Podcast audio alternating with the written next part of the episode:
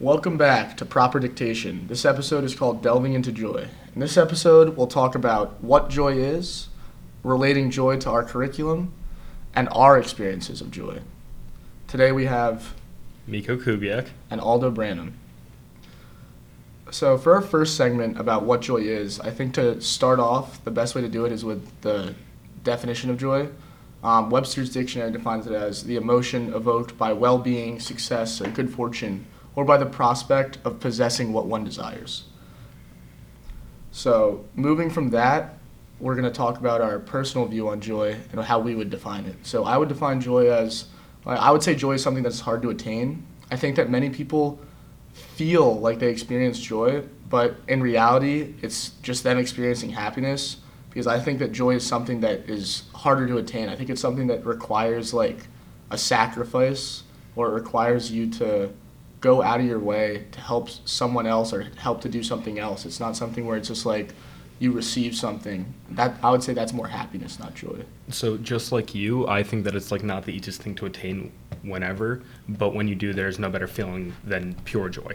Like for me, joy is a state of happiness in which our problems seem to like drift away, and it's only pure happiness that is present, and like there's no other problems. They're just you, the people around you, the place that you're in, and just everything coming together at once to make you just happy. Yeah, no, I completely agree. Okay, so now the history of joy. Biblically, joy is more than a happy feeling, and it's a lasting emotion that comes from the choice to trust that God will fulfill his promises. So basically, like in the past, in the Bible, in various religions, joy has been something that God has been able to provide to people through their worshiping to him. It is it's a long it's a lasting emotion that comes from the choice to trust that God will fulfill his promises and he will be there in times of need when people need him.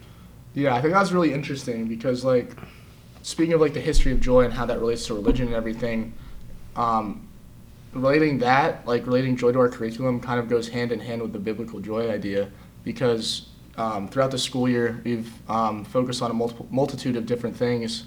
Um, one of them was joy, and we watched this uh, film, this documentary called Mission Joy, which was about the Dalai Lama and or the current Dalai Lama and um, Desmond Tutu, who were two like major religious spiritual leaders in our in the world, um, and how they experienced joy, and it was incredibly interesting to see how they explained like what they thought joy was.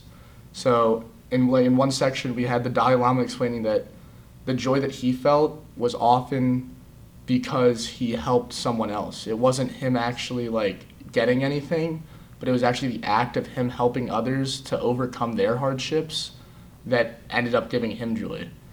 Um, which I think was really interesting because similar to what I talked about, like how joy was hard to attain earlier, I think that this kind of like reinforces that idea where joy isn't exactly the same as happiness, where like you can get happy from getting a gift or something, but it's actually something that you can have from you know overcoming a, a challenge or helping others around you overcome a challenge yeah um, when yeah. you watch the documentary like you see it's just two people from completely different religious backgrounds like have not lived the same life at all yeah. come together and just have one of the purest forms of friendship that you can have no i completely agree and i think that um, similar to how the Dalai Lama said he felt joy when he was helping others, um, Desmond Tutu also explained how his like the joy that he felt like mostly was when he helped you know all these people in Africa during apartheid, which was like a huge issue. And like when apartheid finally was like released, like when there wasn't apartheid anymore, when it was when they got rid of it, I think he was just like that was just a, an incredibly joyous experience for me because all these people that he had helped throughout his life and who he had stood with and like fought for finally were able to enjoy like the same rights that they should have been able to enjoy. So I just thought that was that was really powerful and interesting. Um, and I think that like as well as that, it's also like you know, Desmond Tutu talked about how like he felt a lot of joy when his like daughter like it's watching his daughter grow up and watching how like she flourished. So it's also something where like if you're you know you have someone close to you and you see that they're doing well, that can bring you joy just by seeing them doing well. and like the Dalai Lama, like moving on with that thought, he is he's someone who's been through so much in his life. He got kicked out of his home. He became like this religious, spiritual leader at a very young age, Mhm. but he is still somebody who finds happiness in everything. Yeah. Like it's not like when we were watching the documentary, it's not like at any point in time he was he seemed like down or anything. He was always like this upbeat person, No, yeah, even though he has like no home to go he back like to anymore. radiated like this Exactly. like joy and happiness that people like want to have. Another person that like was in our curriculum that experienced a lot of joy was Chris McCandless, and in the book Into the Wild, mm-hmm. it's a story about a man who was v- like very depressed about his life, didn't like how his life was going. He didn't want to like go to college after high school. He didn't want to live like the life that we live or like Mhm. other people live. He was somebody who just wanted to be in nature by himself. Yeah. And that's exactly what he did. He threw away all his money. He l- left with no clothes, nothing to his name. He told his parents that he was going away, and that's it. Like, he just went off into the wild and lived his life. He documented everything he did in, like, this little journal that he kept with him. hmm But, like, along the way, he would make money whenever he needed it, and no more than that. Yeah. He would only buy what he needed, no more.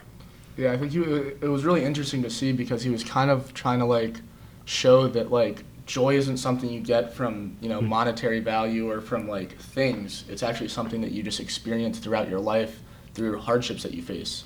And I thought that was like that was really interesting. And it was I think his story is something that like a lot of people try and like look at and think like hmm you know it's not all about money and how I look and all this stuff. It's actually about just like living my life. Yeah, exactly. Like Chris didn't care what other people thought of him. He Mhm. only cared about what would make him happy and like what would fulfill his life. No, yeah, I completely agree. Like he lived until the day that he died doing what caused him joy, and that was just being out in the wild. Yeah, Like, by yeah, himself. No, that, I, yeah, I think I think it's really it's a really cool thing to to like have, be able to read about these experiences and like learn about them, because like realistically we're like we don't have those same chances. Like it's not it's not the same for us, but to know that other people went through certain things, it's, it's it helps you learn and like grow as a person.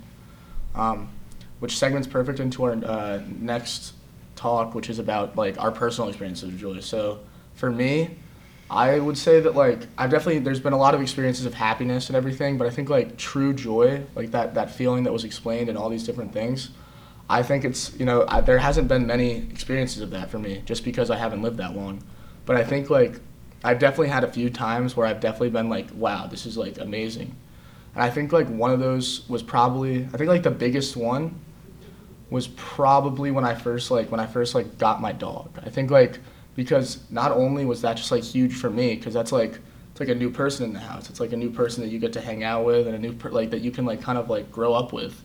But also it's just like our whole family just like loved the dog. It was just like it be they be the dog my dog Maple became a part of our family like within seconds. She just adapted so well and it just it became just like a staple of our household that we have this dog. And I think that like just even now, just whenever I look at my dog, I just feel joy. I just like it's just it's so nice to know that like that's a constant I can always come back to. Is that I have like my best friend, my dog.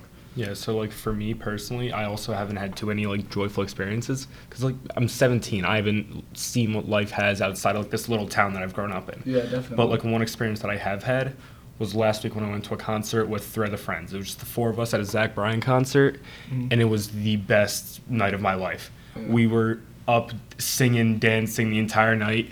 Some at one point during the concert, a random lady walked up to us, tapped us on the so- shoulders, and said that we have the best friendship she's ever seen. Because like we were just so Yeah. joyful, just jumping around, singing, all that kind of stuff. Yeah, that's awesome. No, I, I can I can agree with that. I think like another experience that I was really joyous at was I actually went to a concert as well to see like one of my favorite artists. Um, and like that had been like a, a lifelong goal of mine to like go and see like my like my favorite artist perform. And I actually got to see him, and it was just like it was just like it was an awe. It was I was just in awe. It was like a moment where I was just like I was just so taken aback and so like happy and joyous and everything. I just like I was just I just like lost it. I was just having so, I just had such a good time. It's just like nothing I've ever felt before. Yeah, I feel like personally going to concerts is like one of the best things that you can do because it's thousands upon thousands of people grouped together in one spot, Yeah. all coming to enjoy one thing, which Yeah. is the artists and their music. No, yeah, I definitely agree. I Like- think this is People can put their problems aside. People can put their it, like issues aside for a few hours in one night. Yeah.